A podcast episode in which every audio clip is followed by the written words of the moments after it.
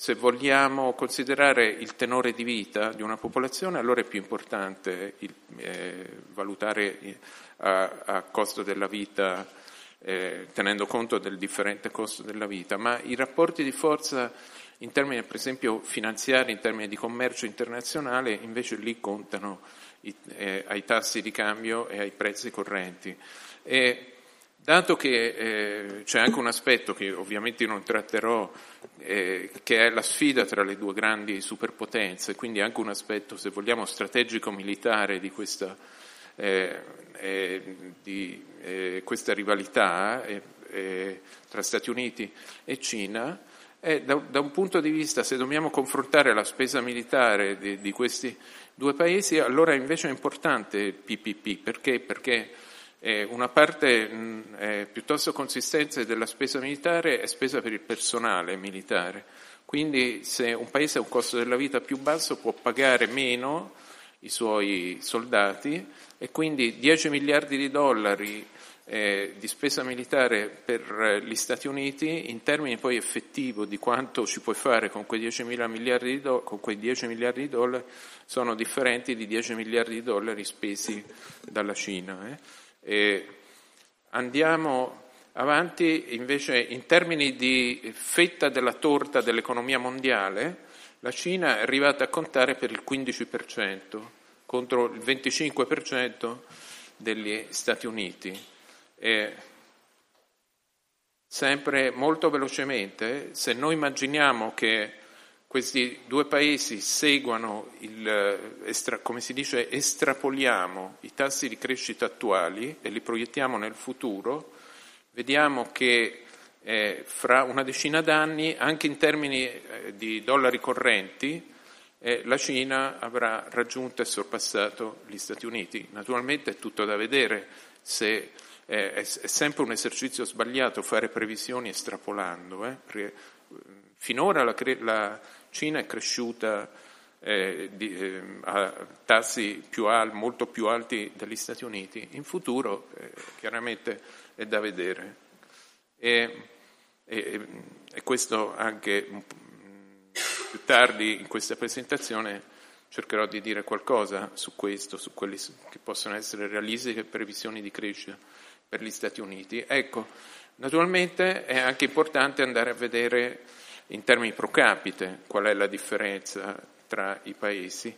In termini pro capite vedete che la differenza è ancora eh, notevole tra Cina e Stati Uniti.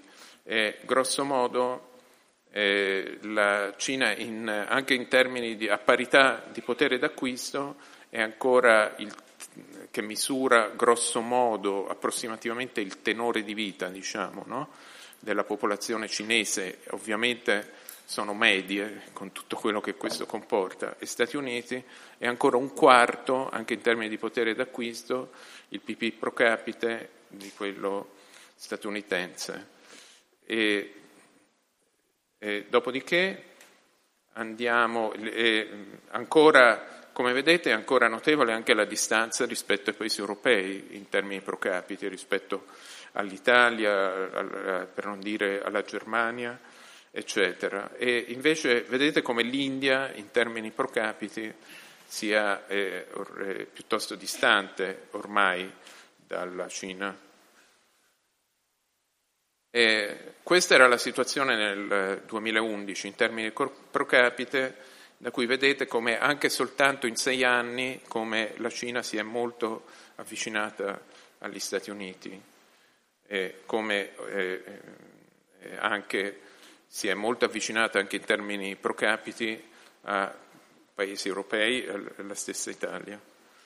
E ora qui eh, tralasciamo il, eh, questi sono eh, tassi di crescita di lungo periodo dagli anni 50 a ora, e, e, dal che, come vedremo fra un momento, si può capire come la crescita cinese è stato un fatto degli ultimi, a partire dalla fine degli anni 70, perché eh, naturalmente semplificando al massimo possiamo dire che per un secolo e mezzo, quando in Europa è iniziata la, la rivoluzione industriale, o meglio in Inghilterra è iniziata la rivoluzione industriale alla fine del Settecento, inizio Ottocento, la Cina invece non è stata minimamente partecipe della grande trasformazione che ha eh, cambiato eh, drasticamente tenore di vita, redditi dei paesi prima europei e poi degli altri paesi avanzati. Cioè addirittura in Cina non c'è stata nessuna crescita fino alla metà degli anni 50.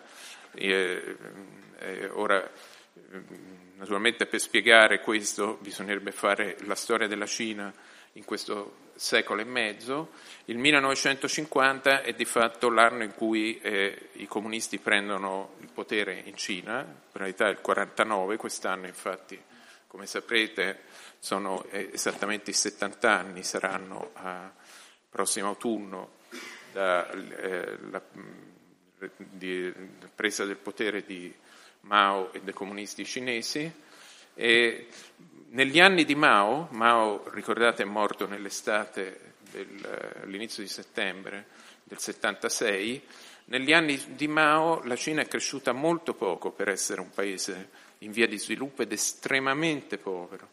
È cresciuta una media del 3% e in questa media ci sono gli anni catastrofici del, di quello che doveva essere, secondo Mao, il grande balzo in avanti, eh, che sono stati anni terribili per eh, i cinesi, in quanto eh, la politica sconsiderata eh, politica economica voluta da Mao ha portato eh, la Cina a una eh, drammatica recessione e a una carestia tremenda nelle campagne. No, ancora è difficile valutare esattamente, stiamo parlando della fine degli anni 50, eh, il grande balzo in avanti, fine anni 50. Non si sa ancora esattamente quanti milioni di morti sia costata questa follia del grande timoniere. Eh, le cifre variano tra i 20 e i 30 milioni di morti.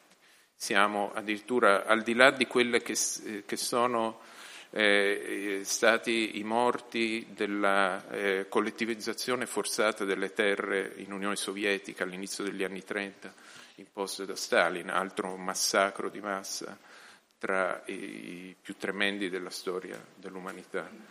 E, e dopodiché nel 78 iniziano le riforme, nel 78 addirittura in termini pro capite il PIL cinese era un quarantesimo di quelli eh, degli Stati Uniti e fino al 2011, dal 78, dall'inizio delle riforme al 2011, eh, in media la crescita è stata eh, in termini pro capite dell'8% in Cina.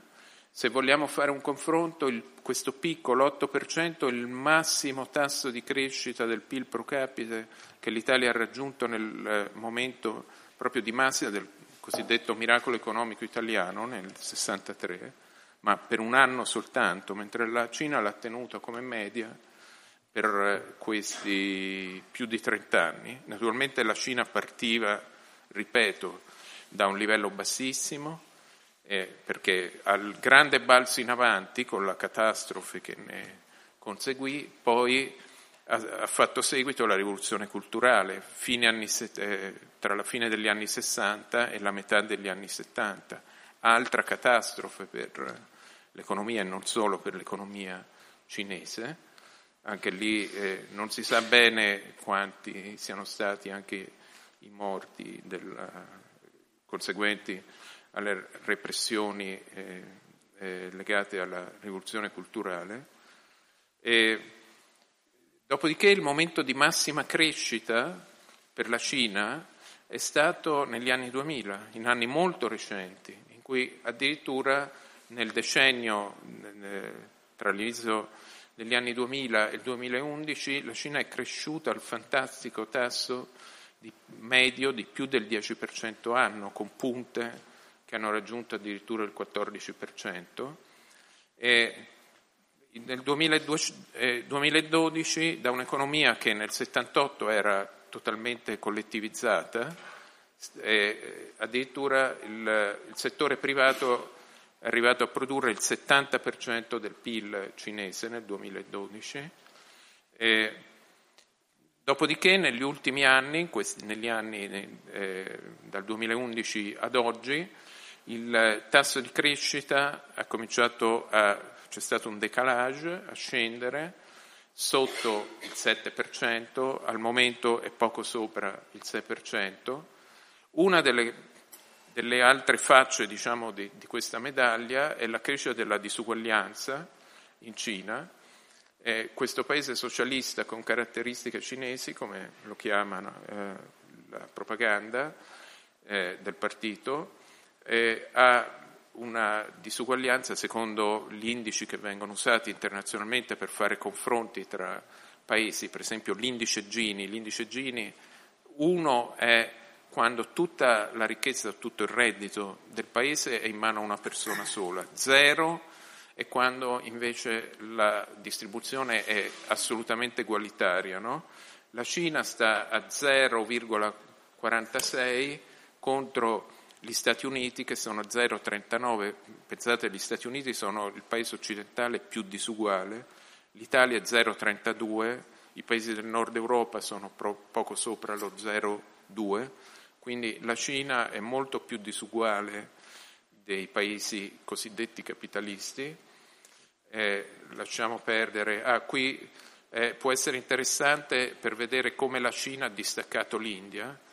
Al momento dell'inizio delle riforme di, di Deng Xiaoping, eh, più o meno in termini pro capite il reddito era uguale in Cina e in India, ma eh, appunto fino agli anni al 2010 si è aperta una forbice, ora la Cina però, l'India però sta recuperando, eh, ora qui eh, non ci soffermiamo sui tassi di crescita anno per anno, eh, appunto il picco eh, eh, la Cina l'ha raggiunto, come ho detto, negli anni tra il 2000 e il 2010, nel 2007 appunto addirittura è arrivata a un 14.2 di tasso di crescita. Il, negli ultimi anni il, l'indice Gini, quell'indice che, eh, che, misura la disuguaglianza, in Cina è sceso anche grazie alle politiche di riequilibrio eh, del eh, regime, e, e, però adesso di nuovo, re, recentemente, negli ultimi due anni, sta di nuovo un po' risalendo. Ora questa curva, il fatto che in genere la disuguaglianza cresca quando un paese esce dalla povertà e da sviluppo e poi tende a scendere quando si consolida la ricchezza e raggiunge un certo livello di reddito è un, qualcosa di eh, un fatto, come si dice, stilizzato che, che abbiamo visto in tanti paesi. Eh, sì, ha un nome addirittura, gli economisti la chiamano curva di Kuznets, cioè questo fatto che la disuguaglianza tende a crescere eh, man mano che un paese si sviluppa per poi eh, da un certo punto in poi ridursi. Però che un paese che abbia già una disuguaglianza così, così ancora ele- molto elevata come la Cina stia di nuovo riaumentando non è un buon segnale. Ecco, ora magari andiamo un po' più dentro il modello cinese, naturalmente eh, merita qui eh, un'immagine, Deng, il piccolo timoniere, perché eh, lui il padre sicuramente a tutti gli effetti della Cina contemporanea, per molti aspetti è stato effettivamente un uomo eccezionale, nel bene o nel male, se volete nel male perché è anche l'uomo della repressione della, di piazza Tiananmen nell'89. E ha un, una storia, ora non abbiamo tempo per raccontare la storia, la biografia di Deng Xiaoping, ma comunque estremamente interessante, studente in Francia negli anni venti, poi eh, lui è caduto politicamente due volte, eh, fu eh, purgato eh, pesantemente da Mao dopo il grande balzo in avanti, e, e poi, eh, però almeno si è salvato la pelle, a differenza eh, per esempio del presidente della Cina, eh, Liu Xiaoxi, che fu invece di fatto lasciato morire di diabete.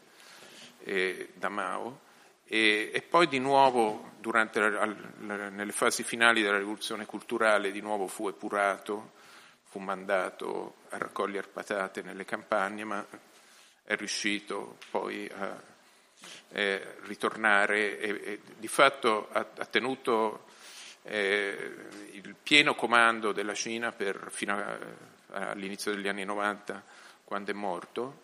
Allora, ehm, eh, in cosa sono consistite le riforme di Deng? Cioè, eh, pos- possiamo dividerle in due fasi, diciamo.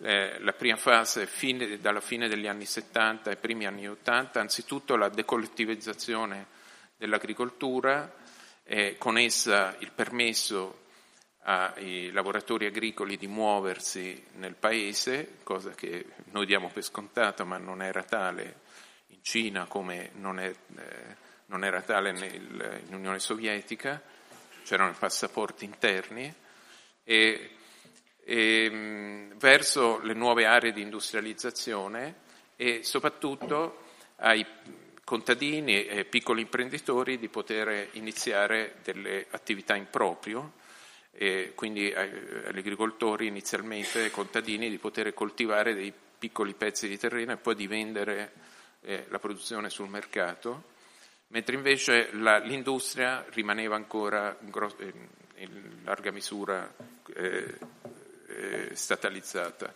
Dopodiché ehm, la seconda fase invece di riforme eh, tra la fine degli anni 80 e l'inizio degli anni 90, all'inizio degli anni 90 ci fu eh, in questa fase il famoso viaggio di Deng eh, attraverso la Cina che diede grande impulso alle riforme verso diciamo, eh, il mercato, ma un mercato, come vedremo, molto diretto dallo Stato, un'economia di mercato ma con grossi elementi dirigistici, diciamo così, eh, invece eh, ha avuto eh, come sue più importanti caratteristiche la, la, privatizzazione di una parte consistente dell'industria di Stato e soprattutto l'abbandono quindi della fissazione amministrativa eh, politica dei prezzi. E, e poi eh, l'altro aspetto importantissimo eh, che era già iniziato in precedenza ma ha avuto un forte impulso eh, l'apertura ai capitali esteri e quindi le cosiddette zone di eh, eh, industrializzazione aperte agli investimenti stranieri e, e, quindi l'abbandono di una politica di chiusura anche commerciale nei confronti del resto del mondo. E lo Stato comunque ha mantenuto importantissimi presidi, in particolare nell'industria pesante e poi nel sistema bancario che in parte ancora eh, sussistono tuttora. E, dopodiché la grande accelerazione della crescita che abbiamo prima visto negli anni eh, 2000, da, da cosa, eh, qual è stato il meccanismo che ha condotto a questa eh, accelerazione? anzitutto un tasso di investimenti altissimo che ha mh, tenuto eh, eh, estremamente alto per eh, un numero consistente di anni, di anni e eh, come è stato ottenuto un tasso di investimento, come ha potuto un'economia già in parte eh, eh, privatizzata mantenere un tasso di investimento così alto. Eh, una delle condizioni, una delle ehm, ehm, dei determinanti di questo tasso di investimento così alto è stato il tasso di risparmio mantenuto anch'esso a livelli altissimi, quindi se vuoi mantenere un tasso di risparmio molto alto devi comprimere i consumi, quindi una forte compressione dei consumi. Attenzione, quando diciamo forte compressione dei consumi vogliamo dire che in un'economia che cresceva al 10%, i consumi crescevano fortemente, ma eh, crescevano meno di quanto cresceva l'economia, quindi mano a mano si apriva col passare degli anni una, forte, una, una forbice sempre più larga tra la spesa per consumi e, la, e il PIL, il reddito eh, eh, prodotto dalla Cina.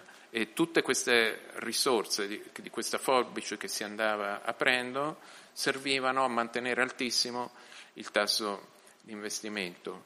Poi dovremmo considerare anche dei fattori strutturali quale il fattore demografico, cioè il fatto che grazie alla politica del figlio unico eh, in quegli anni la Cina ne traeva il massimo beneficio, cioè il rapporto tra le persone da mantenere, vecchi e bambini, e le persone in età di lavoro era estremamente favorevole, cosa che ora invece eh, comincia a non esserlo più.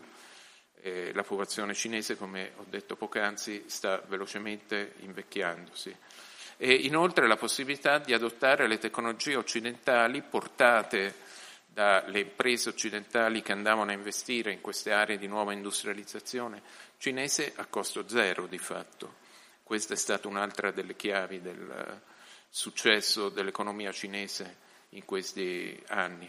Cioè, per darvi un'idea di, quando, di, di cosa vuol dire compressione del consumo, addirittura eh, eh, in Cina il consumo eh, era solo la metà, ora le cose stanno cambiando ma ehm, negli anni centrali degli anni 2000 era la metà del PIL eh, addirittura. Se per darvi un'idea, eh, negli Stati Uniti è l'86% del PIL contro il 50% in Cina. Il tasso di investimento un fenomenale 41%.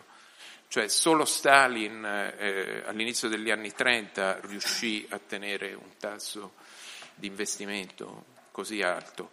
Se, se, vogliamo, da questo punto di vista ci sono delle, dei paralleli e delle somiglianze che vanno approfondite, andrebbero approfondite tra il meccanismo il, di crescita, di industrializzazione forzata adottato da Stalin e quello cinese. Quello cinese per molti versi ovviamente è diverso perché si è molto affidato poi all'iniziativa privata, mentre l'economia...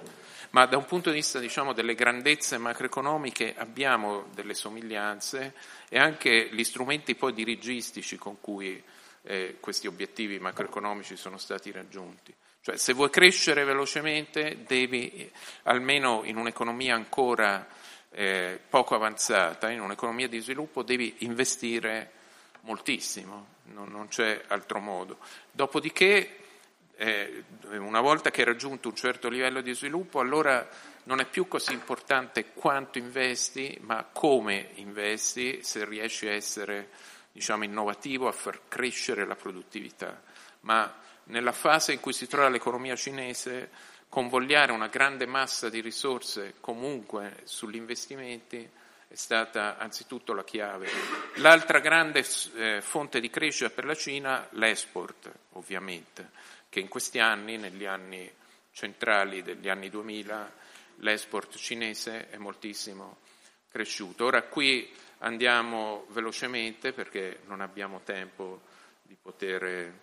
Eh, qui semplicemente vediamo eh, la linea tratteggiata sopra come il consumo come percentuale del, eh, del PIL cinese sia eh, mano a mano sceso negli anni 2000, eh, mentre invece il, il, tasso di risparmio ovviamente è aumentato e con esso anche il surplus della bilancia commerciale cinese. Questi sono gli anni in cui la Cina era appena entrata nel WTO, nel, WTO è il, eh, l'organizzazione del commercio internazionale, questo le ha consentito alle merci cinesi di eh, pagare molti meno dazi doganali nel, nel resto del mondo e quindi questo ha dato un grandissimo aiuto alle esportazioni cinesi. Eh, non è l'unica eh, politica con cui i cinesi hanno potuto penetrare così massicciamente sui mercati mondiali. Come vedremo fra un attimo, un'altra delle, eh, degli strumenti che i cinesi hanno usato eh, assolutamente senza farsi grandi problemi, hanno tenuto artificiosamente basso per molti anni, cioè svalutato il loro tasso di cambio. Questo ha reso i loro prodotti più competitivi. Cioè, sono, invece, quali sono le ragioni di fondo di questo eh, tasso di risparmio così stratosferico della Cina, eh, soprattutto poi nel confronto con eh, altri paesi in via di sviluppo? Sono il fatto che eh, si è molto ridotta la, la quota di prodotto distribuito a, alle, a, come reddito alle famiglie, e, mentre invece è andata man mano aumentando la quota di prodotto di valore aggiunto di, cui si sono appropriate le imprese, e, e, sia le imprese di Stato che quelle private, con cui hanno potuto finanziare eh, ulteriori investimenti. E, Inoltre, perché? Perché non c'era un problema, anche per le imprese, per le imprese cinesi non c'era un problema di dover distribuire dei, dei dividendi o eh, di dare degli utili ai loro azionisti. Eh, lo Stato che le controlla, le grosse imprese pubbliche, eh, semplicemente eh, dava, incentivava i manager di queste eh, imprese a investire comunque. Dopodiché c'è stata anche una crescita del risparmio delle famiglie stesse, cioè le famiglie hanno avuto una fetta minore di reddito eh, nazionale e nello stesso tempo hanno anche cresciuto il risparmio. Questo in parte perché? Perché è venuta meno quella rete protettiva che era offerta dal, comunque dallo Stato in precedenza, cioè quello che si chiama, in Cina lo chiamano il eh, l'Iron Rice Bowl, cioè il fatto che c'era comunque una ciotola di riso per tutti comunque in un'economia, in un paese egualitario come era la Cina, di povero, molto povero ma relativamente egualitario, eh, almeno per la gente comune ovviamente, non per la nomenclatura del regime. E, e, e tutto questo è venuto meno come anche non tra gli anni 80 e gli anni 90 non c'era neanche più una forma di protezione eh, per gli anziani, in quanto a, preoccuparsene in precedenza erano le comuni agricole per i lavoratori rurali o le industrie di Stato che dovevano occuparsi anche dei loro eh, lavoratori anziani, ma tutto questo è venuto a mancare con le privatizzazioni e la gente quindi ha dovuto risparmiare molto. Ora lasciamo perdere, questo è ancora, eh, ancora sono altri dati su questa, sulla distribuzione eh, del reddito, l'andamento della distribuzione del reddito e dei consumi in Cina. Cerchiamo di andare direttamente eh, in, eh,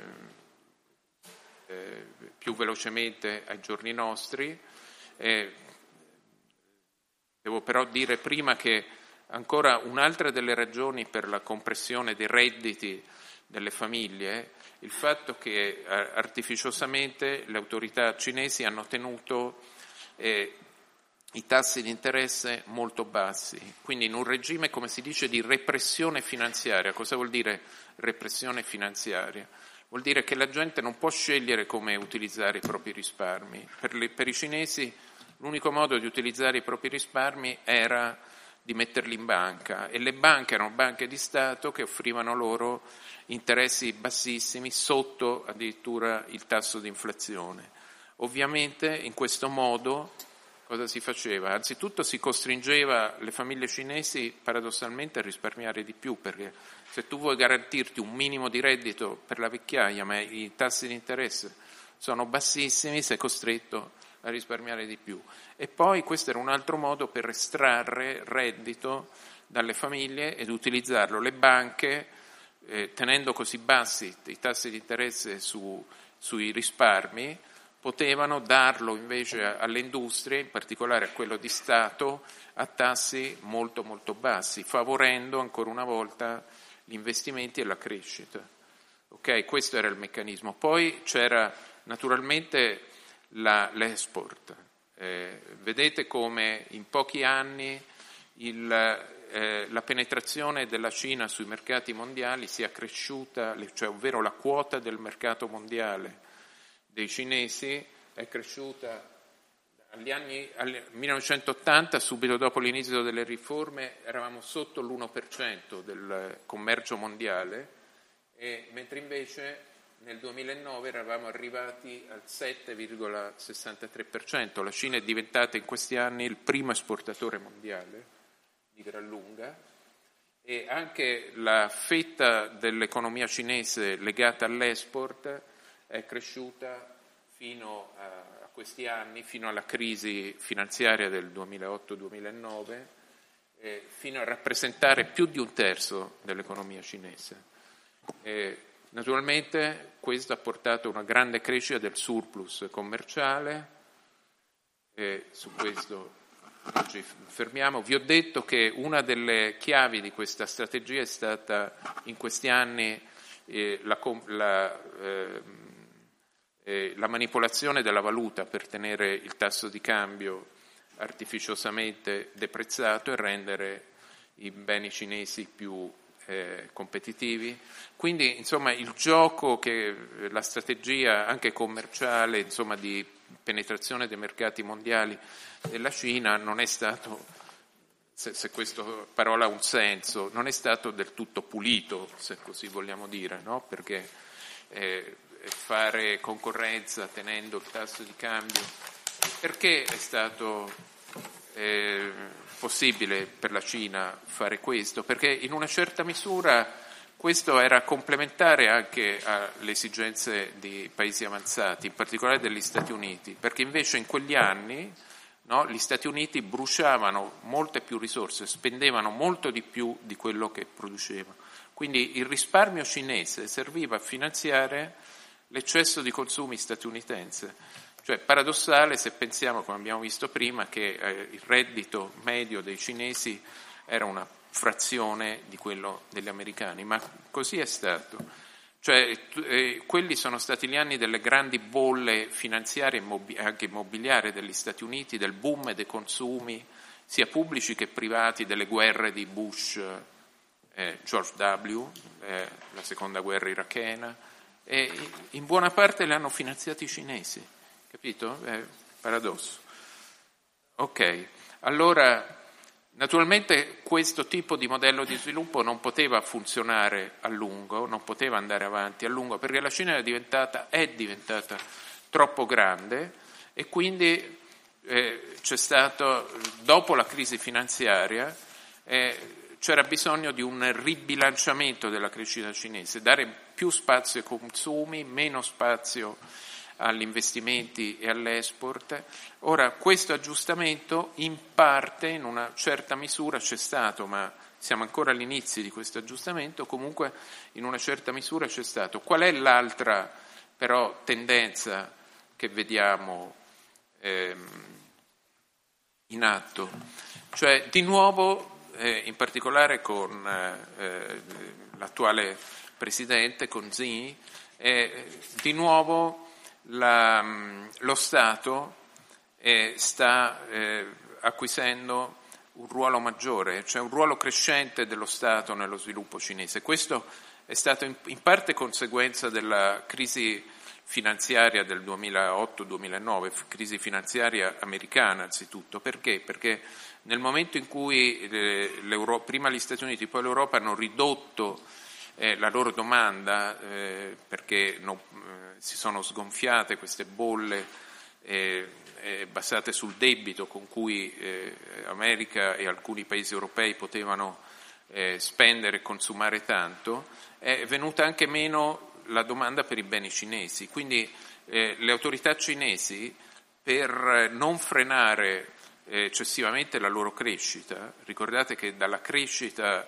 il Partito Comunista Cinese trae legittimazione sociale e, e, e anche politica, cosa ha fatto? Ha iniziato a eh, eh, investire massicciamente a debito nelle infrastrutture, anzitutto, eh, ma questi, questi, investimenti avevano lo scopo eh, principale comunque di tenere alta la crescita, ma ovviamente non potevano durare a lungo perché eh, si basavano su progetti di investimento a bassa e bassissima redditività e quindi che facevano crescere l'indebitamento eh, dei governi, anche dei governi locali, eh, oltre che di quello centrale cinese, E, e comunque in questo modo l'economia si, rie, si è andata di nuovo statalizzando, per così dire, e quindi abbiamo eh, molti indicatori che mostrano come negli ultimi anni è di nuovo cresciuto il ruolo delle grandi imprese pubbliche, se non che qual è il problema? Che queste imprese pubbliche sono eh, relativamente mh, poco efficienti e poco produttive anche nel confronto delle imprese private cinesi. Quindi questo sta facendo scendere fortemente il, eh, la produttività in Cina e sappiamo che nel lungo periodo, nel lungo periodo è dalla crescita della produttività che dipende il benessere di un paese. No? Questo purtroppo noi italiani lo sappiamo, eh, l'abbiamo capito in modo abbastanza direi drammatico, perché se l'Italia è ferma è perché è da, eh, dalla fine degli anni eh, 90 che non cresce la produttività in Italia. Questo è il vero problema di fondo dell'economia italiana. E la Cina comincia ad avere anch'essa, dà, dà dei segnali di una produttività eh, eh, calante. Vorrei farvi vedere eh, dei dati in merito, se ci arrivo.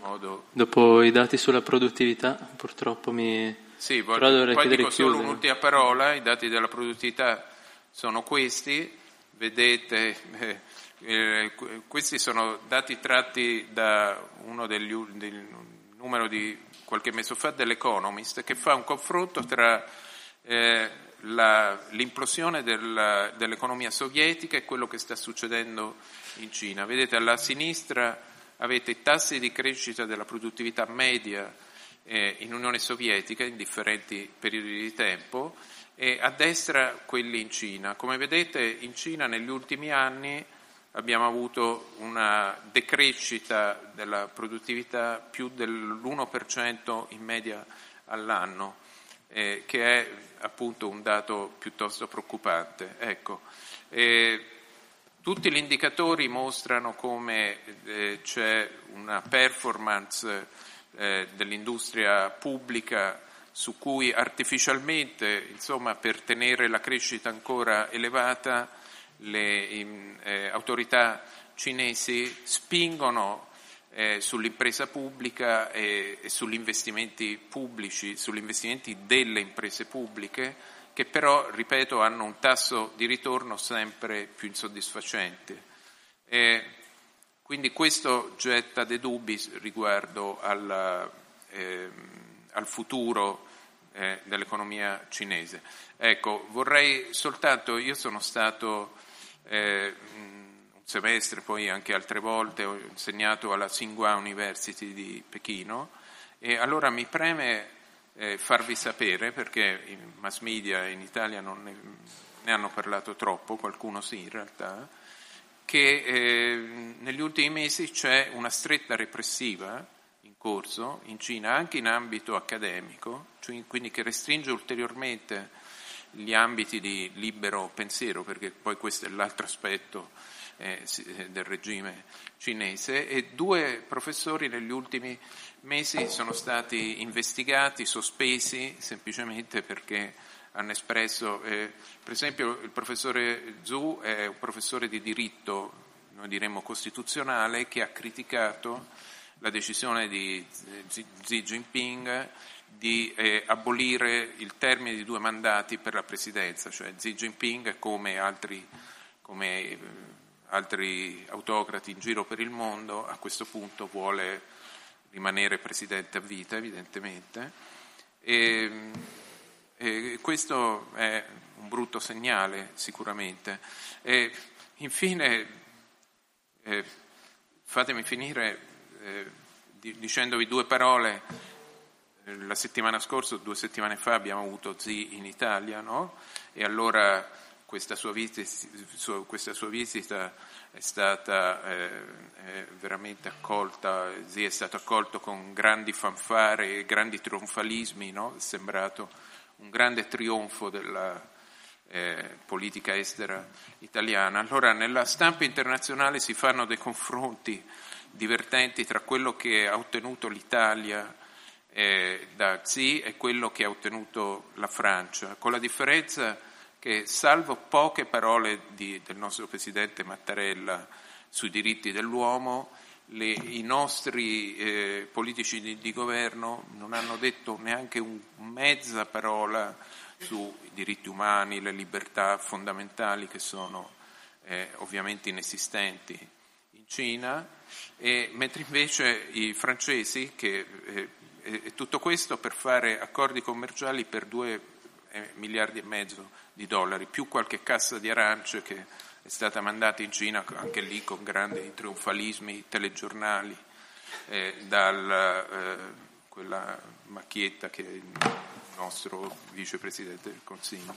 In, eh, per, per, fare solo un confronto, eh, l'odioso, eh, l'antipatico odioso Macron eh, ha, ha fatto affari anche lui con i cinesi, eh, di eh, una dimensione 40 miliardi eh, di dollari contro 2 miliardi e mezzo, e in più si è tolto anche la soddisfazione di parlare di diritti umani, addirittura dei diritti del popolo uh, uiguro, e eh, di chiedere ai cinesi un po' più di decenza, di rispetto per eh, le libertà fondamentali. Ecco, scusate, sono andato troppo oltre.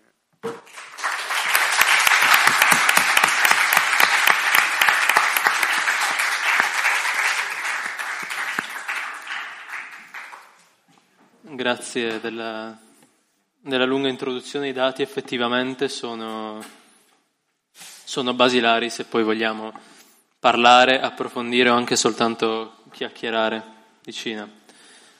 Per quanto riguarda l'ultimo argomento trattato dal professore, ovvero la libertà di espressione in Cina, c'è un incontro che si svolgerà proprio qui in aula Kessler, però giovedì alle 17, dove eh, alcuni ragazzi, più o meno della, della nostra età, in età fine scolastica universitaria, parleranno della loro esperienza in Cina, in quanto redattori e coordinatori della rivista Utopia, che ha sede in Europa, a Boston, a Pechino e in Giappone. Ci sarà, sarà a disposizione un'applicazione chiamata, oh, più che applicazione, un sito chiamato Slido, dove con uh, un hashtag potrete fare tutte le domande che vorrete e ci sarà in collegamento la loro redazione cinese e la loro redazione di Boston, mentre qui ci saranno i corrispettivi italiani. Quindi è effettivamente un argomento che quando si tratta di Cina non, non, si può non parlarne, anche se chiaramente prima di parlarne dobbiamo conoscere la loro cultura, il loro ordinamento, la loro economia. Non si può non trattare come argomento, quindi speriamo che verrete anche l'incontro di giovedì qui a Sociologia. Ora lascio la parola al professore Ali. Grazie, eh, in verità avevo intenzione di farvi vedere delle slides, poi ho detto, insomma, ho avuto la buona idea di caricare un file Keynote ovviamente Saggeggio non, non, lo carica, questo perché ancora nel 2019 ci sono i problemi di compatibilità. Allora, ehm, parlo di eh, Cina, eh, commercio, investimenti sotto il profilo della sicurezza. Eh, mi occupo di diritto internazionale, mi occupo di, eh, tengo un corso alla facoltà di giurisprudenza eh, su sicurezza nazionale e sicurezza dell'Unione Europea, quindi sull'interazione tra la eh, sicurezza del nostro Stato e la sicurezza dell'Unione e in ogni caso la sicurezza in una prospettiva internazionale. E il mio obiettivo è quello di, ovviamente nel poco tempo che ho, di darvi un, um, insomma, mm, indicarvi alcune eh, interessanti tendenze che abbiamo in questo momento e tendenze che sono in atto. Allora, eh, vi sono probabilmente una serie di dati che eh, ovviamente anche per ragioni di tempo e anche ragioni di focus non sono stati dati e che eh, probabilmente vi eh, colpiranno. Eh, fino agli anni 2000 eh, la Cina non aveva sostanzialmente mai dislocato capitali all'estero. La Cina. Eh, se voi andate a, a, in questo momento a guardare le consultazioni, insomma, la, la, consultate le eh, quotazioni del, um, Scusate, ma intanto attivo il timer così ho la minima idea di, insomma, di quanto tempo mi resta.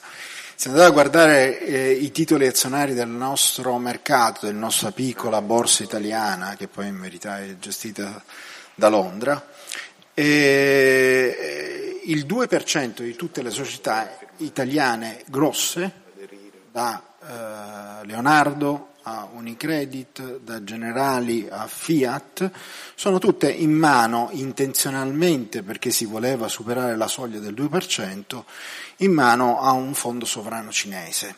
Certo, interessante che per uno Stato che fino a sostanzialmente a vent'anni fa neppure investiva all'estero in maniera significativa, anzi senza in maniera significativa, non investiva all'estero, eh, oggi abbiamo un soggetto che invece, se volesse, domani mattina potrebbe comprare l'intera borsa eh, italiana, non succederebbe nulla di particolare. Eh, comprare l'intera borsa italiana significa non comprarne una piccola parte, comprarla tutta. Cioè, voi sapete che per controllare una società si può avere una quota molto, molto eh, più piccola che il 100%. Insomma, questo è quello che potrebbe fare la Cina. Allora, eh, noi abbiamo qui un problema, un problema è, che deriva dal fatto che abbiamo un enorme gigante e abbiamo l'Europa che è il più grande trading block attualmente presente, quindi lo possiamo raccontare in tutti i modi che vogliamo, ma insomma rimane attualmente, eh, è il primo, insomma, se la gioca sicuramente eh, con, con, gli altri stessa, in maniera eh, significativa. D'altra parte abbiamo il comportamento di singoli stati come l'Italia e altri, eh, che vanno per conto suo, e d'altra parte la Cina che persegue un obiettivo che è un obiettivo certamente economico, ma è anche un obiettivo politico strategico.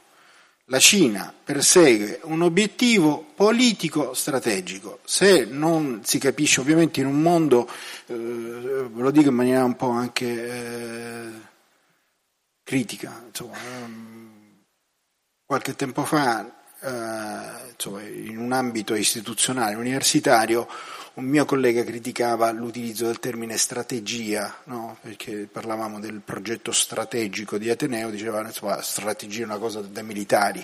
Questo già la spiega tutta sul fatto che eh, noi non abbiamo un concetto di strategia perché non abbiamo obiettivi di lungo periodo, abbiamo politici che si occupano di scadenza a due mesi Immaginate di andare non a parlare di tattica, ma poi di strategia, che sono obiettivi di lungo periodo.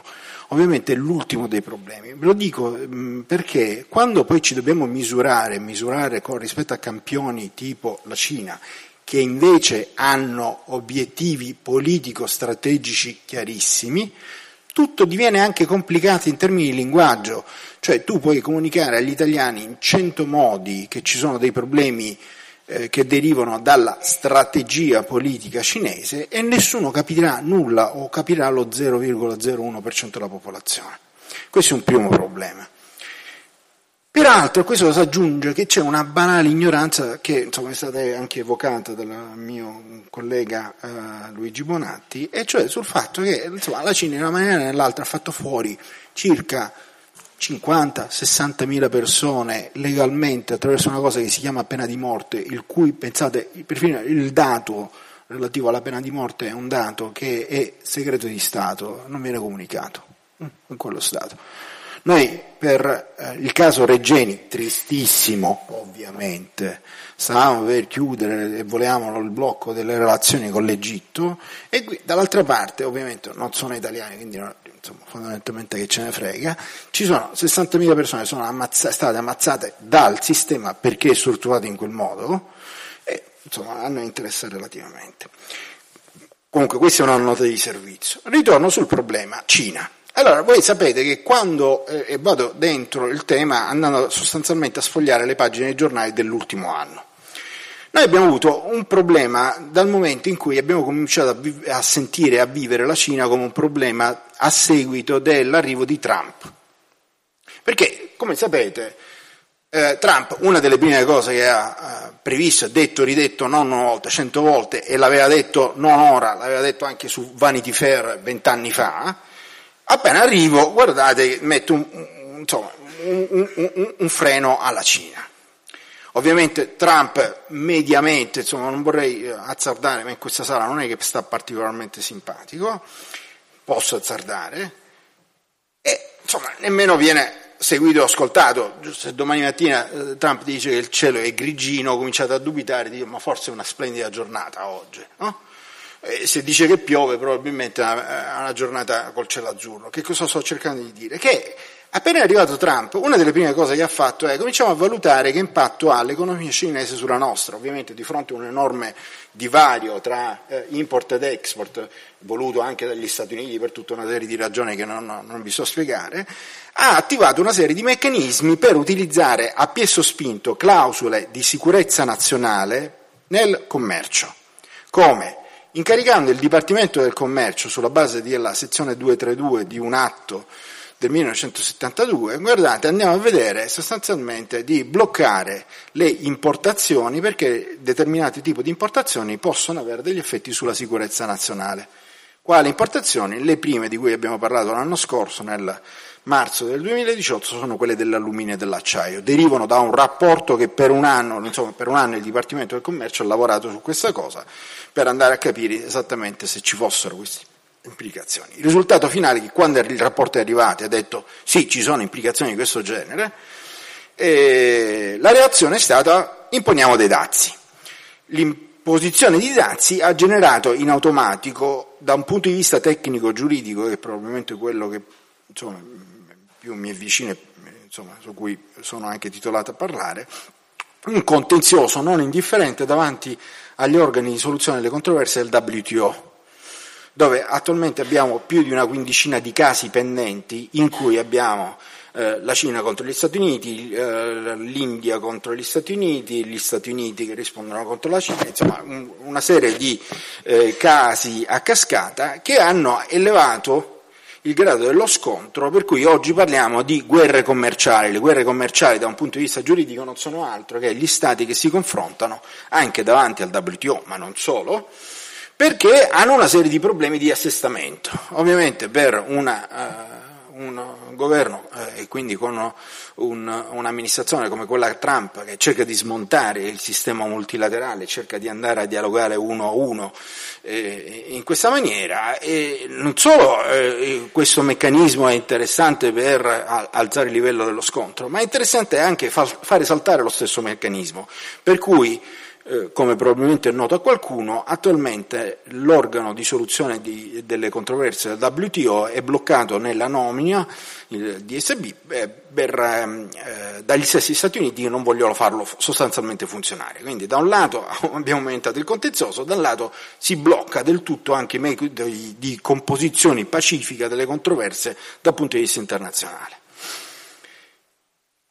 aumentando sostanzialmente il livello della tensione, lo scontro tra eh, stati e potenze economiche sul piano del, eh, del, del, commercio internazionale.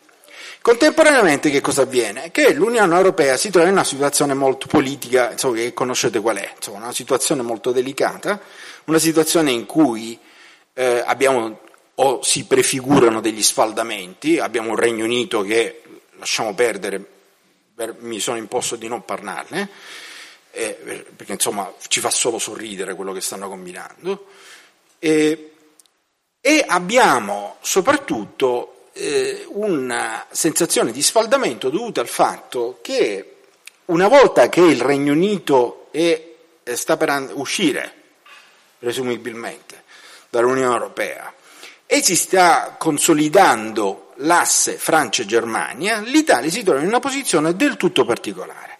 Cioè quello che vi voglio dire è che eh, negli ultimi, eh, sostanzialmente nell'ultimo anno, abbiamo visto come eh, a fronte delle incertezze eh, politiche dal punto di vista sul piano internazionale della, della politica economica e della gestione delle relazioni tra stati, eh, stati come l'Italia hanno cominciato a prendere delle posizioni un po' particolari. Che cosa intendo per eh, posizioni un po' particolari? Vedete, nel corso eh, degli ultimi 4-5 anni a livello europeo vi è stata una vera e propria esplosione di eh, iniziative volte in qualche maniera a controllare le operazioni di investimento da parte della Cina sul piano della sicurezza. Gli investimenti sul piano internazionale sono sicuramente, tanto per gli Stati Uniti che per l'Unione Europea, una quota parte significativa, stiamo parlando di XX dell'economia di questi Stati e quindi anche della forza lavoro impiegata e quindi della ricchezza del paese e questo è il dato di partenza per tutti. Vale per la Cina, vale per gli Stati Uniti, vale per l'Unione Europea. Tuttavia, proprio perché le iniziative economiche e gli investimenti cinesi non sono soltanto investimenti cinesi con l'obiettivo della conquista del mercato o dare sfogo banalmente all'economia del paese, ma anche altro, cioè il conseguimento di obiettivi politico-strategici, ecco che si pongono una serie di problemi. Il più classico dei problemi, eh, due sono fondamentalmente, anche perché il, il, tempo è veramente tiranno, i problemi che si pongono attualmente. Uno riguarda gli investimenti diretti da parte della Cina in Europa in generale, lascio perdere gli Stati Uniti e altri eh, stati, e eh, oltre il fenomeno degli investimenti, quell'iniziativa che è nota come BRI o Belt Road Initiative.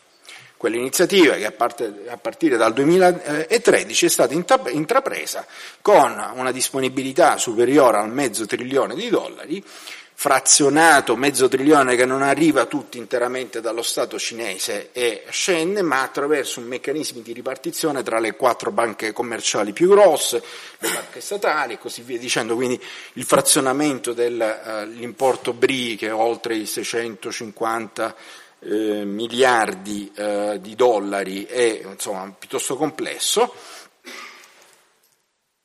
comporta non semplicemente l'apertura di tutta una serie di canali terrestri e marittimi volti a facilitare gli scambi tra Cina ed Europa in particolare, ma comporta che tutti gli stati che vengono in qualche maniera attraversati da queste iniziative cinesi possono potenzialmente avere dei problemi non indifferenti sul piano della sicurezza economica dello Stato.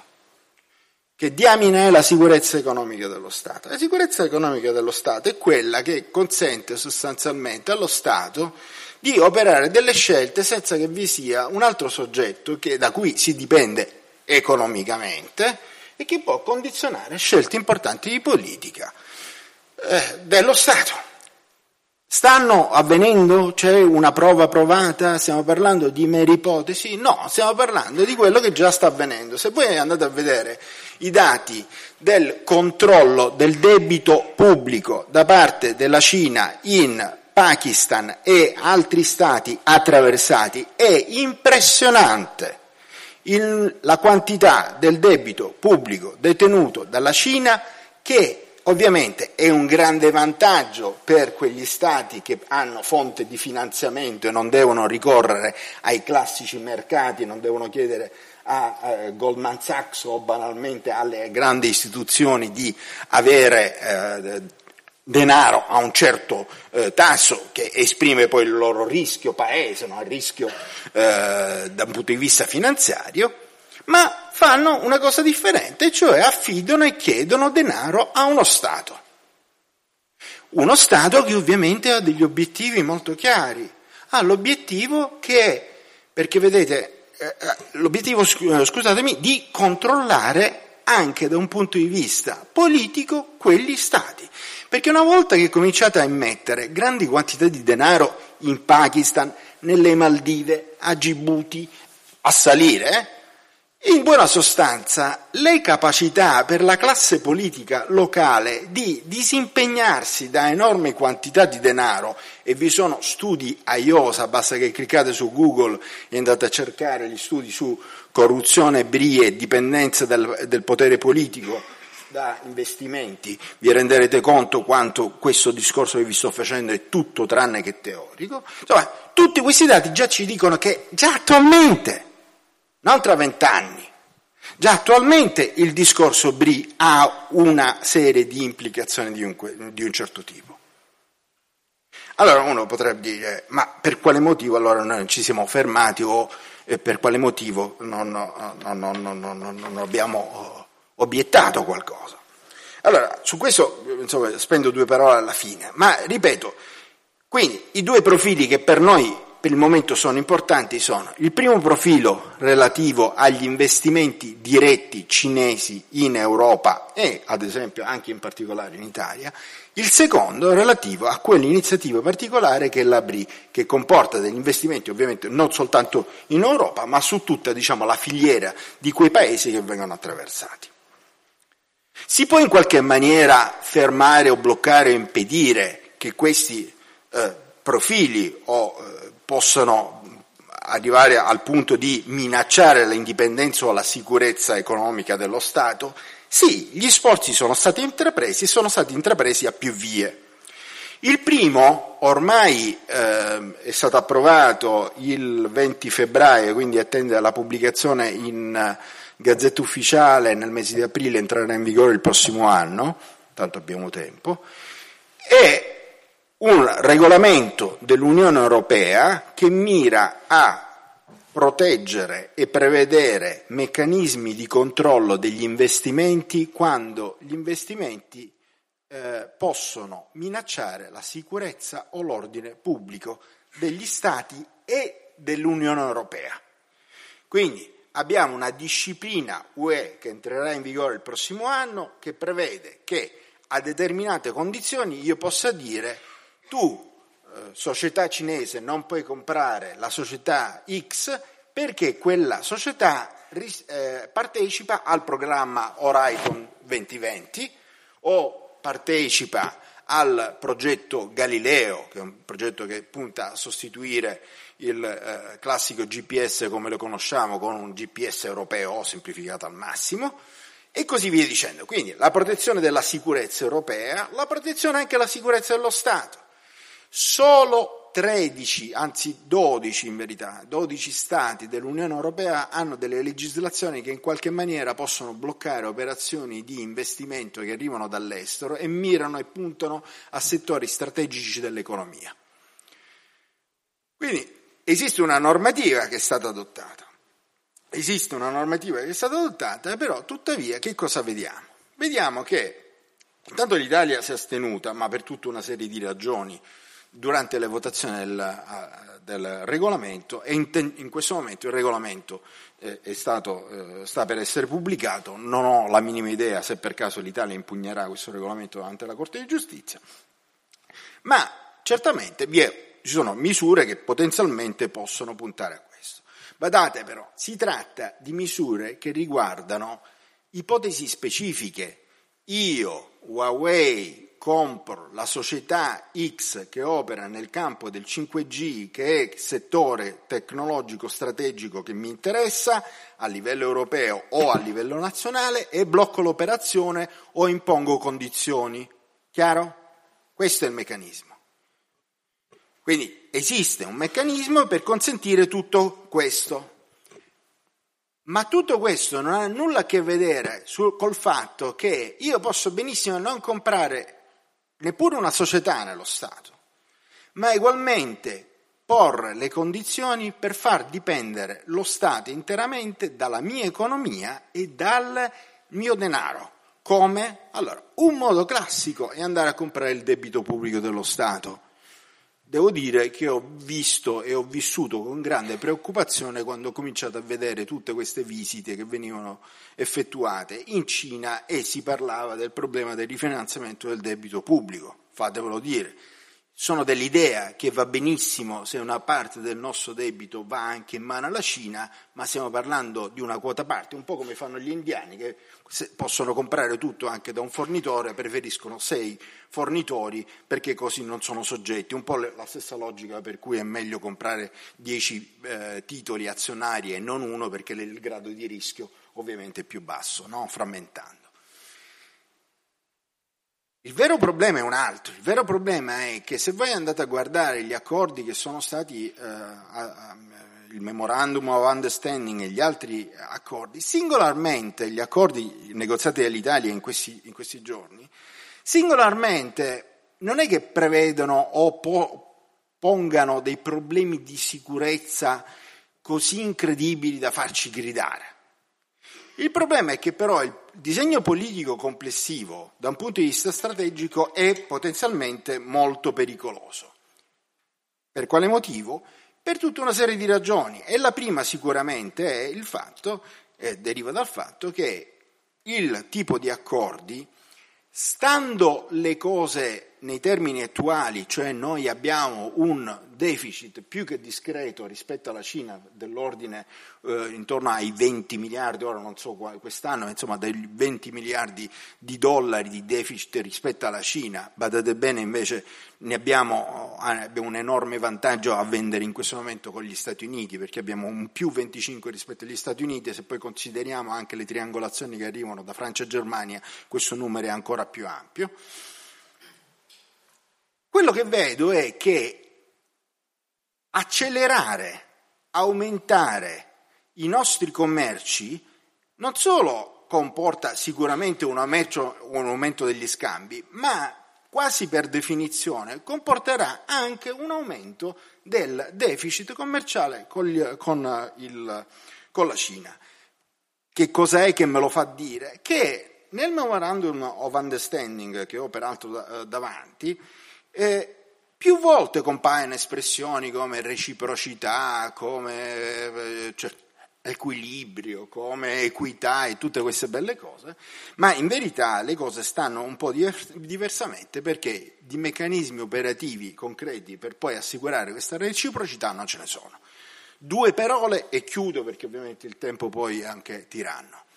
Non dimenticate una cosa, la Cina ha un sistema economico tutto particolare, si po- potrà pure utilizzare i meccanismi del capitalismo e avere, avere gente che gira in, Ferrari in centro a Pechino, ma tecnicamente ha un settore pubblico mostruoso, il settore privato che risponde a direttive del settore pubblico e inoltre fondi sovrani che operano e sul piano interno e sul piano esterno con delle capacità straordinarie, stiamo parlando di oltre il trilione di dollari. Allora, in, condi- in queste condizioni, quando questo soggetto si muove all'esterno, si muove, lo fa utilizzando le classiche regole di mercato, ma utilizzando le regole di mercato quando invece ne, al suo interno queste regole di mercato vengono massacrate, eh, distorte e utilizzate a finalità politiche dalla mattina alla sera.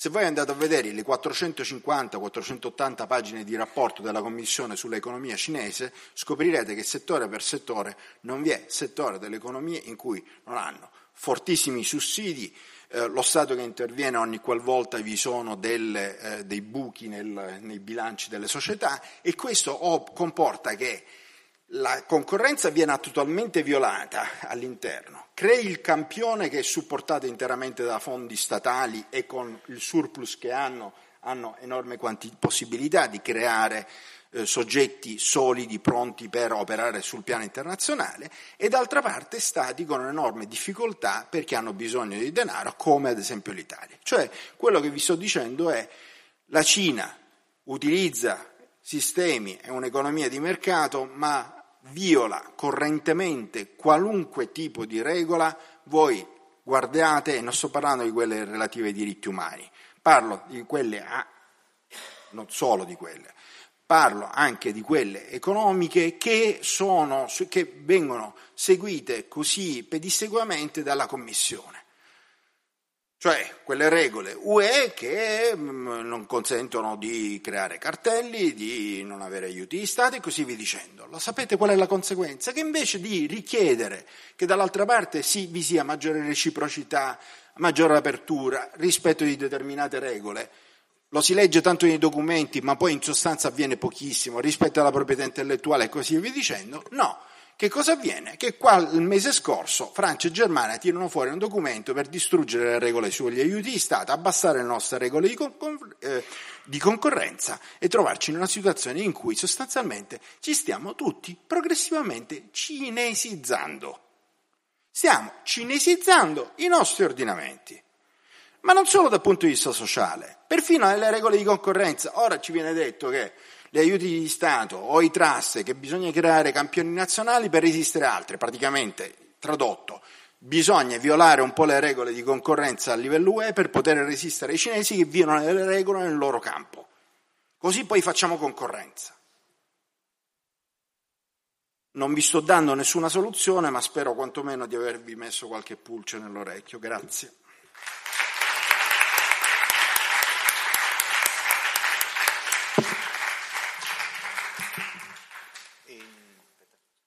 Prima che il dottor Contri inizi, vi ricordo che tra questo incontro e l'incontro successivo su eh, raccolta e analisi dei dati, sviluppo di intelligenza artificiale, profilazione, questione privacy, ci sarà un rinfresco, ci sarà un rinfresco nella, nella corte antistante all'aula Kessler a tema cinese. Se vi va di riposarvi un attimo, rifocillarvi, essere svegli per le questioni che ci aspettano, che sono ancora più specifiche di quelle trattate finora.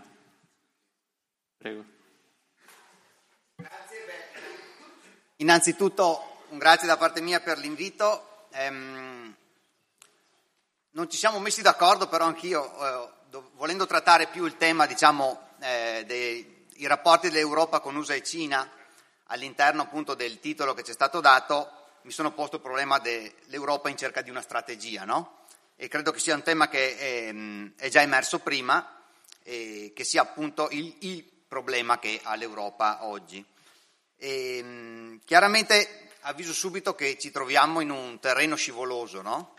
perché eh, quando qualcosa sta cambiando velocemente è sempre difficile eh, interpretare come vanno le cose. Il mio professore di storia mi ricordo ci diceva sempre se noi avessimo letto i giornali ai tempi degli imperatori romani avremmo saputo tutto sui gladiatori e sulle imprese di Giulio Cesare, non ci avrebbero raccontato niente che in Palestina c'erano 12 apostoli no, che si trovano con Gesù Cristo.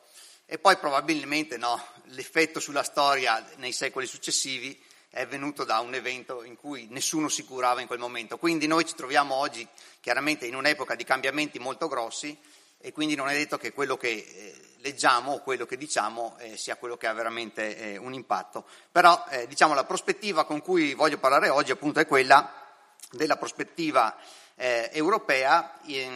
Io per lavoro ho la eh, fortuna di essere in Cina quasi tutti i mesi e, e quindi appunto di a volte cercare di vedere l'Europa anche ponendosi da un obiettivo, no? da, guardando l'Europa da fuori. Eh, dico fortuna perché appunto la Cina, eh, al di là appunto delle eh, caratteristiche eh, economiche e politiche, ha anche una cultura bellissima che eh, invito tutti a scoprire eh, quando ve ne sarà l'opportunità. partirei da una cosa, forse la prendo un po' larga, ma credo valga la pena per capire, no? E, ehm, gli storici dicono che ci sono tante guerre nella storia, ma alcune guerre vengono chiamate guerre costituenti. Cosa vuol dire guerre costituenti? Sono guerre che sostanzialmente fanno passare un ordine, un ordine mondiale a un, a un, nuovo ordine mondiale. No? E, e, la prima guerra costituente, diciamo, o eh, la, quella che insomma eh, ricordiamo, è, è, appunto quella che viene definita la, la guerra dei trent'anni, no? dal 1618 al 1648. Questa qui sostanzialmente è la guerra che viene dopo quel famoso periodo del Rinascimento. No? Durante il Rinascimento, voi sapete, i piccoli stati italiani erano eh, primi in tutto sostanzialmente, no? erano primi nell'arte, erano primi nella finanza, abbiamo inventato le banche, eh, le università, eh, le tecniche militari. Tuttavia, appunto, negli anni eh, del 1600, i grandi stati europei eh, soppiantano completamente i piccoli stati italiani e con la guerra di trent'anni e poi la pace di Westfalia si crea un ordine europeo in cui le grandi potenze europee, e quindi principalmente Francia, Spagna, eh, Inghilterra, prendono la scena mondiale, l'Italia scompare completamente tra eh, le potenze che eh, potevano dire qualcosa in quel periodo e non a caso, appunto, successivo a questa guerra si sviluppa proprio in Inghilterra la eh, prima rivoluzione industriale. No? E voi sapete che l'Inghilterra, grazie anche eh, quindi all'organizzazione politica dello Stato e alla rivoluzione industriale arriva a conquistare sostanzialmente mezzo mondo, nel senso che dalle Americhe alle Indie è territorio che fa parte dell'impero eh, inglese. E qui mostro un grafico che a me ha sempre fatto eh, sbalordire. Sostanzialmente, se voi vedete, questo è il grafico della popolazione mondiale. La popolazione mondiale sostanzialmente fino al 1700 è eh, in meno di un miliardo di persone, no? Con l'arrivo della, seconda, della, della, prima rivoluzione industriale, quindi l'affrancamento in parte dell'uomo dalle eh, difficoltà no? del, del, del, produrre ricchezza con il proprio fisico, vedete che la popolazione si impenna, per cui questo ci dà appunto l'impressione come l'organizzazione statuale no? dell'Inghilterra in quel periodo, che porta poi anche ad uno sviluppo che è una rivoluzione industriale, cambia sostanzialmente le sorti eh, dell'umanità. Ma poi c'è una seconda guerra costituente che è quella che poi viene chiamata la guerra dei trent'anni, eh, se volete, del, XX secolo, è quella che la, tra la prima e la seconda guerra mondiale, quindi 1914-45, mette fine all'ordine europeo degli Stati e dà vita all'ordine mondiale degli Stati, oppure quell'ordine bipolare, no? voi sapete USA-URSS, in cui qualsiasi Stato del mondo rientra eh, a far parte eh, di uno eh, o dell'altra parte. E ehm, appunto con questo, mh, con questo, passaggio gli Stati europei sostanzialmente cedono agli USA agli URSS eh, quelle che sono le redini del mondo e non a caso appunto anche in questo caso la seconda rivoluzione industriale non avviene più in Europa ma avviene negli Stati Uniti. Cioè, qua eh, sempre l'esempio, diceva finché noi facevamo le isotta Fraschini, eh, il signor Ford produceva 11 milioni di auto per gli americani, no? quindi noi avevamo ancora no, delle tecniche eccezionali, ma la rivoluzione, quindi quella della catena di montaggio, dell'utilizzo del petrolio, delle nuove tecnologie, avviene laddove l'organizzazione statuale nuova eh, si impone ed è in grado anche di eh, far partire tutto uno sviluppo scientifico-tecnologico che porterà gli Stati Uniti ad essere eh, quello che poi abbiamo conosciuto. E, all'interno di quest'ordine bipolare, in, in, parte l'Europa trova una sua collocazione, quindi l'Europa che così tanto si era combattuta durante queste guerre mondiali trova la capacità di eh, unirsi e di crescere, quindi di sostanzialmente smettere eh, di farsi la lotta per le risorse, ma di trovare delle istituzioni comuni che possono far sì che l'Europa eh, riprenda parte appunto della eh, scena mondiale e raggiunga i livelli di sviluppo di cui tutti noi oggi eh, beneficiamo. Ma appunto avvenimenti nuovi ci portano a quella che è la situazione attuale e quindi eh, noi quello che stiamo vivendo oggi appunto è questo, no? è il passaggio tra il mondo bipolare al mondo multipolare. E qui appunto gli avvenimenti che si mettono insieme mediamente sono eh, la caduta del muro di Berlino, no? è quello che segna la fine del mondo eh, bipolare, quindi sostanzialmente voi sapevate no, che veniva chiamato il primo mondo, era l'Occidente, poi c'era il secondo mondo, l'URSS, e poi c'era il terzo mondo, che erano tutti quelli che in qualche maniera sopravvivevano, ma eh, con delle battute veniva detto no, vivono come i topi delle nostre città, perché effettivamente vivevano in condizioni di vita difficilissime, quindi con la caduta del muro di Berlino, questa separazione dei mondi e questo ordine bipolare viene meno, c'è il tentativo no, degli USA di, eh, di fatto essere rimasto l'unico baluardo dell'ordine mondiale, tant'è che c'è quel famoso libro dello storico Fukuyama no, che dice la fine della storia, nel senso che eh, sostanzialmente eh, gli Stati Uniti hanno vinto il modello statunitense, però invece quello che stava accadendo sotto sotto era che il mondo stava diventando un mondo multipolare, cioè gli Stati Uniti non erano più in grado da soli e effettivamente poi con gli avvenimenti delle Torri Gemelle, le guerre in, in Iraq e in Afghanistan e infine con la crisi economica del 2008, eh, in parte collegandosi anche ai dati che ci ha mostrato il professore, sostanzialmente finisce anche l'epoca breve dell'unipolarismo statunitense e il mondo oggi si trova in questo passaggio di un mondo che sta diventando multipolare. E non a caso, voi avete sentito le parole di Papa Francesco che diceva no, stiamo combattendo la terza guerra mondiale ma fatta a pezzettini, nel senso che il passaggio da un ordine bipolare a un ordine multipolare, così come era successo per il passaggio all'ordine europeo degli Stati e poi per il passaggio all'ordine mondiale bipolare, è un ordine che si sta scardinando e quindi la guerra tra eh, le diverse eh, tra diverse aree del mondo in qualche maniera si fa sentire, non è più una guerra no, con il fucile a spalle come la conosciamo, ma di fatto sono guerre che eh, possono avere effetti sulla vita e sull'economia eh, molto simili agli effetti che poi ha eh, una guerra eh, vera. E quindi andiamo a vedere un attimo, no? quindi questo mondo multipolare quello che si sta organizzando, è quello nel quale appunto noi analizziamo oggi questi rapporti eh, Cina, eh, USA e Europa. Dunque, gli elementi costitutivi di questo ordine multipolare che eh, noi come appunto eh, gruppo del Movimento Federalista Europeo definiamo sempre multipolare competitivo, è un mondo nel quale lo sviluppo è diffuso, ma vi è un continuo emergere di aree di crisi e povertà dentro e fuori degli stati. Cioè noi arriviamo da un mondo bipolare in cui la ricchezza è concentrata nell'Occidente, di cui anche noi facevamo parte, poi c'era il secondo mondo che era l'URSS, di cui si conosceva poco, ma sapevamo che comunque le condizioni di vita erano ben inferiori a quelle dell'Occidente, poi c'era tutto il terzo mondo. No? Mentre il mondo che abbiamo oggi è quello in cui, io lo dico sempre come battuta, se uno va a Shanghai e dopo torna a Roma, forse pensa che il paese in via di sviluppo è Roma e non Shanghai, no? Per cui lo sviluppo è diffuso ovunque nel mondo, ma appunto vi sono anche crisi e povertà che sono diffuse ovunque nel mondo, no?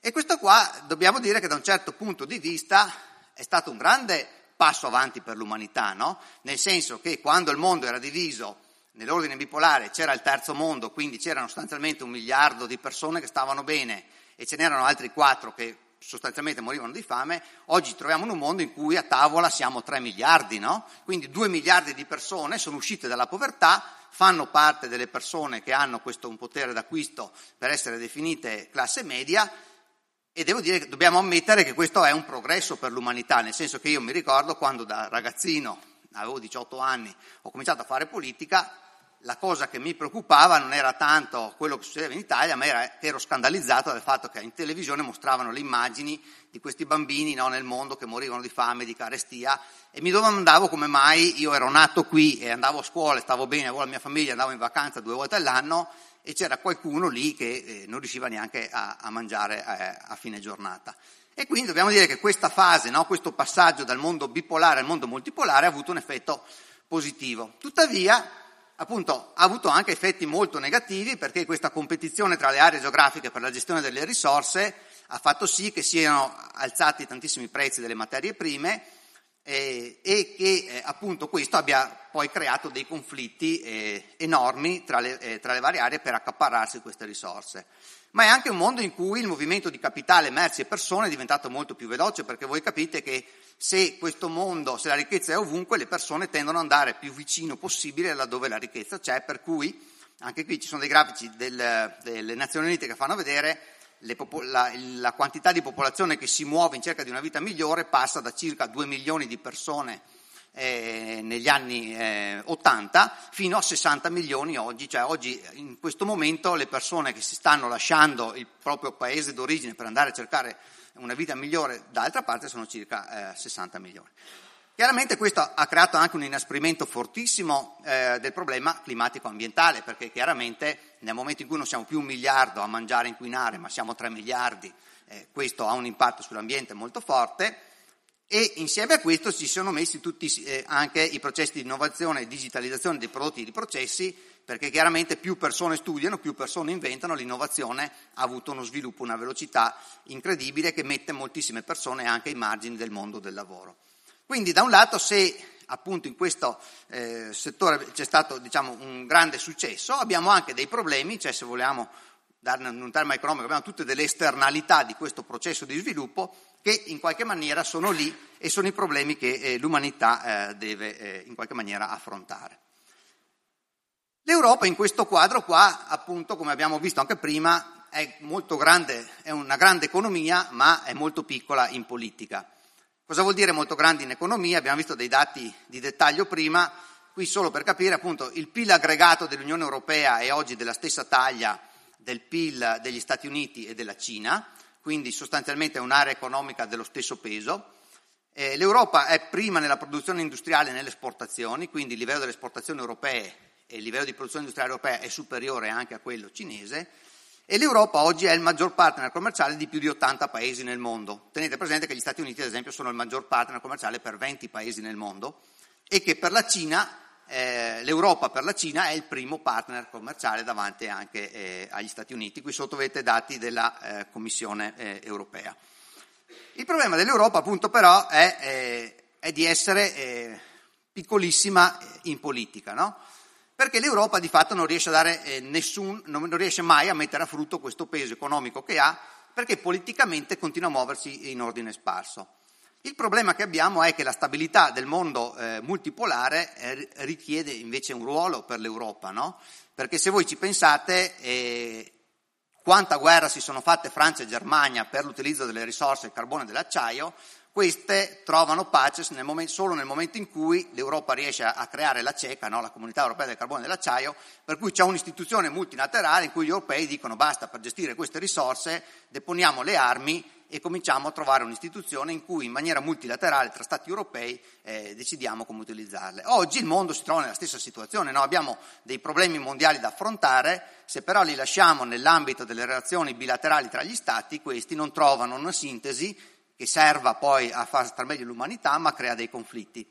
E quindi la mia interpretazione è che l'assenza europea oggi non è non è eh, indifferente neanche per gli stessi cinesi e statunitensi, nel senso che se eh, in qualche maniera giocare al divide et impera con l'Europa nel breve periodo può essere, eh, for- no, può essere, un modo di questi paesi di trarre vantaggio delle ricchezze europee, nel lungo periodo eh, il, eh, la capacità del mondo di progredire in maniera pacifica e affrontare veramente i problemi creati da questo appunto nuovo ordine bipolare saranno affrontabili solo se troveremo delle istituzioni in cui eh, far convergere i conflitti. Invece quello che sta succedendo è proprio il contrario, no? in questo confronto a due eh, di, tra USA e Cina proprio le istituzioni multilaterali vengono meno. No? Se voi ci pensate, oggi sostanzialmente l'ONU nei teatri di conflitto del mondo è sostanzialmente scomparsa, il WTO in qualche maniera gli Stati Uniti stanno apposta cercando di svuotarlo di poteri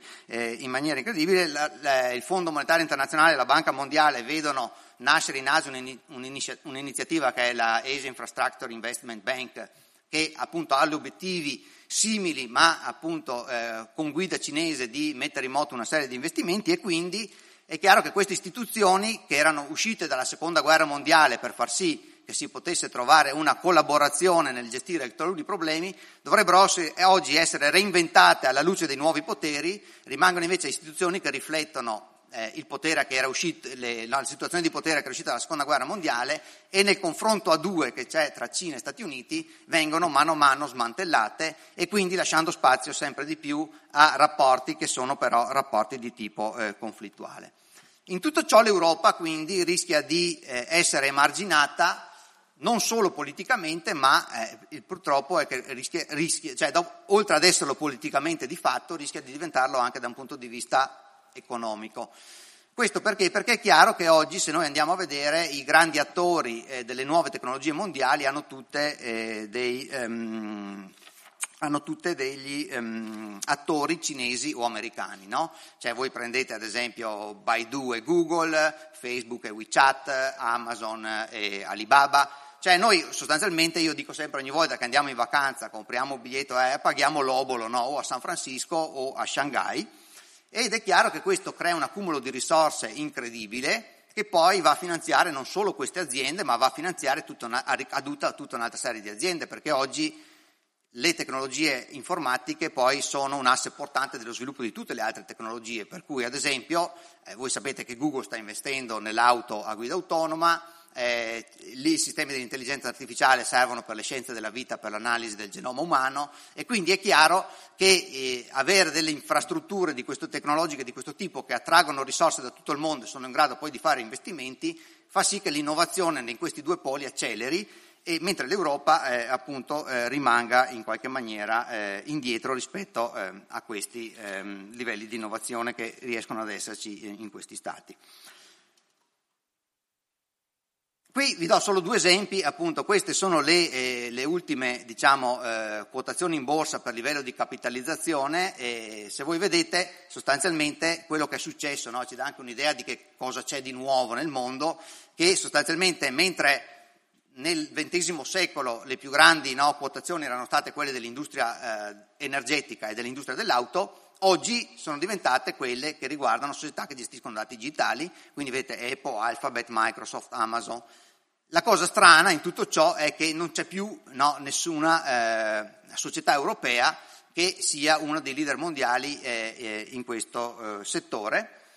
Ma eh, appunto un altro grafico che a mio avviso è assolutamente interessante, questo qui è un grafico, uno studio di, del McKinsey Global Institute, fa vedere eh, nella, nella, nel grafico rosso vedete quanto la Cina è esposta nei confronti del resto del mondo in quanto ha necessità di scambio, tecnologie e capitali per poter crescere e quanto il resto del mondo invece è esposto verso la Cina per eh, scambi commerciali, tecnologie e capitali per crescere. Sostanzialmente oggi cioè, sempre di più abbiamo bisogno della Cina e sempre di meno la Cina eh, sta avendo bisogno di noi e questo anche appunto ci fa capire quanto eh, molto spesso gli stessi cittadini si sentano spiazzati, no? perché eravamo abituati a essere il centro del mondo, coloro che in qualche maniera guidavano no? eh, l'innovazione tecnologica, le scelte politiche, oggi invece sempre di più dipendiamo da scelte che vengono fatte altrove e questo crea un senso di eh, ehm, impotenza anche ehm, a livello eh, eh, personale dei cittadini.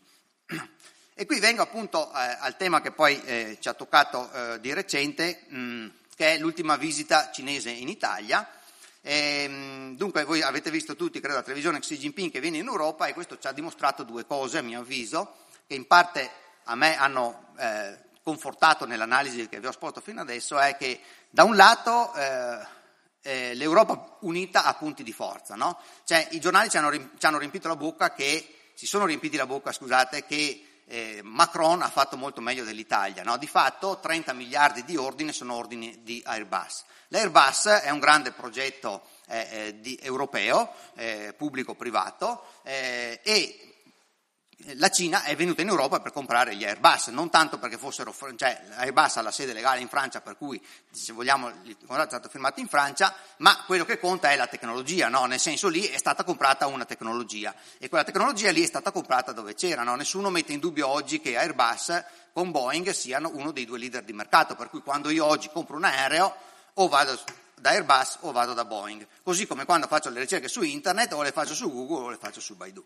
Quindi laddove l'Europa c'è eh, è ancora capace no, di eh, esprimere eh, tecnologia e una posizione e questo dà forza anche alla posizione politica, no? nel senso che è chiaro che questo ha dato la forza a Macron di essere lì insieme con la Merkel e con Juncker e quindi insieme di, una, eh, no, di, di mettere sul piatto e di, di, fare una dichiarazione in cui eh, i valori europei potessero trovare eh, posto.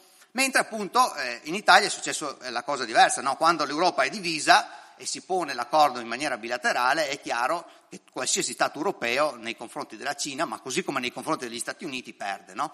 Per cui io, anche quando tante persone mi dicevano tu che vai in Cina cosa pensi di questa cosa, io ho detto guardate che il problema non è, cioè il problema è che se l'Italia si mette a discutere con la Cina o con gli Stati Uniti, l'unica cosa che può fare è decidere se sta con la Cina o se sta con gli Stati Uniti, perché D'altra parte, se tu sei no, una, una, pallina piccola così, devi decidere qual è eh, il padrone a cui affidarti.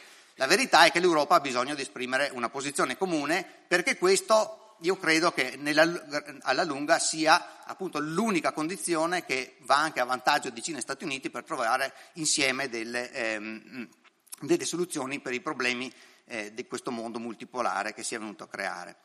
E credo che qui appunto si ponga il problema di trovare una strategia per l'Europa, no? L'Europa, eh, chiaramente voi avete, adesso vedete eh, che, eh, come diceva anche il professore prima, siamo in un eh, momento in cui l'Europa sembra sfaldarsi, no? Eh, basta vedere appunto le posizioni che prende l'Italia, il, il problema dell'Inghilterra, tuttavia appunto io credo che eh, se da un lato noi dobbiamo avere chiaro davanti a noi che se dovesse cadere l'Europa no, che conosciamo, non rimangono gli Stati, nel senso che gli stati si dissolverebbero anch'essi, perché se voi guardate l'Italia tra nord e sud sta insieme perché sta in Europa, no? la, la, Spagna ha la Catalogna che resta in Spagna perché fa parte dell'Europa, il Belgio è rimasto un anno senza governo.